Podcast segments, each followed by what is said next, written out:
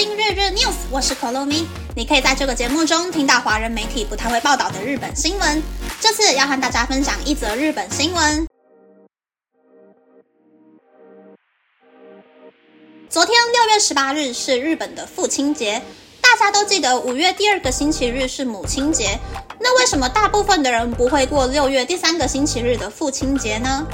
有一项关于多久送一次父亲节礼物的问卷调查中发现了，回答没有特别做什么事情的人是 百分之二十四点三， 但是在多久送一次母亲节礼物的问卷调查中，回答没有特别做什么的人只有 百分之十五。 可以发现，相较于母亲节，父亲节的存在感比较薄弱。经营母亲节与父亲节网站的编辑长河原智行来解释父亲节经常被淡忘的原因，其中一个原因是父亲节不像圣诞节那样有固定的日期，在父亲节前父亲节什么时候的关键字搜寻量会大量的增加，母亲节的日期虽然也不固定，但因为是在父亲节之前，所以更容易给人留下印象。另外一个原因就是母亲节的前一周通常是黄金周连假，很多人会在那个时候寄母亲节礼物回家，但父亲节之前没有类似的假期，所以更容易被遗忘。另外，从小时候开始，多数人与母亲的接触比较多，像是会一起吃饭，所以更容易想要对母亲表达感谢的心情。然而，父亲通常忙于工作，和孩子接触的时间比较少，所以小孩想要对父亲表达感谢的机会也比较少。而且母亲节的话会联想到要送红色康乃馨，但父亲节没有固定的礼物，如果没有想不到送什么礼物的时候就送这个吧的东西的话，人们就会选择不送礼物，这也是父亲节的存在感比较低的原因吧。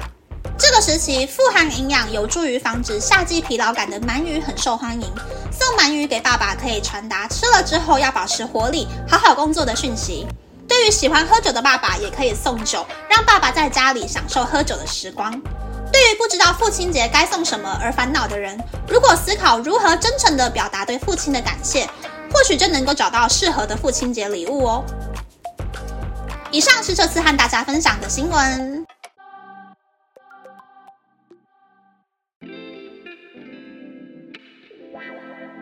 这次的新闻是父亲节总是被忽视的新闻，好像只有台湾的父亲节是八月八日，其他地方的父亲节都是六月第三个星期日。日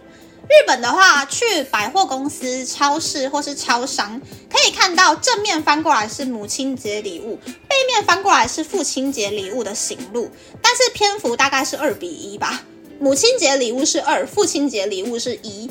而且内容超级无聊的，几乎都是啤酒啊、酒杯还有下酒菜。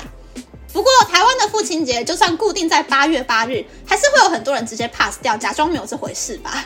我好像也是母亲节的时候会揪妈妈出国玩，又或者是我回台湾的时候会在免税店找礼物。父亲节好像就是姐姐会买一个八十五度C 的小蛋糕，只要有小蛋糕，我爸就已经超级心满意足的。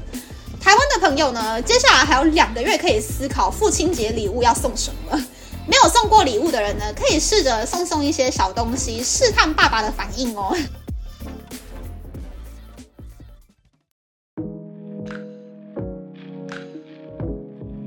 接下来想和大家分享，东京终于进入了三十度以上的日子了。这几天在家都要开冷气才可以度过。东京电力才刚刚涨了 百分之十六 的电费嘛，所以我都只敢开二十七度省电。今年夏天的战略就是到七月第一周前呢，冷气尽量控制在二十七度，等之后最热的时候再开到二十五度。但说真的，我家在低楼层，每天就只有太阳照进家里的那几个小时会比较热，我觉得我这个战略应该可以成功执行。应该有很多人跟我一样在省电跟抗暑之间挣扎吧。室内温度如果超过二十八度的话，还是建议开冷气才不会中暑，不要为了省电费而花大钱去住院哦。那么那么这次的分享就到这边，不知道大家喜不喜欢这样的节目呢？欢迎大家留言和我分享你的想法。喜欢这个节目的朋友可以在 Apple、Spotify、Google、SoundOn、KKBox、My Music、First Story、Mixerbox 等 Podcast 平台和 YouTube 订阅东京日日 News， 或是在SoundOn小额赞助这个节目，然后追踪东京日日 News 的 Instagram 看今天的延伸内容哦。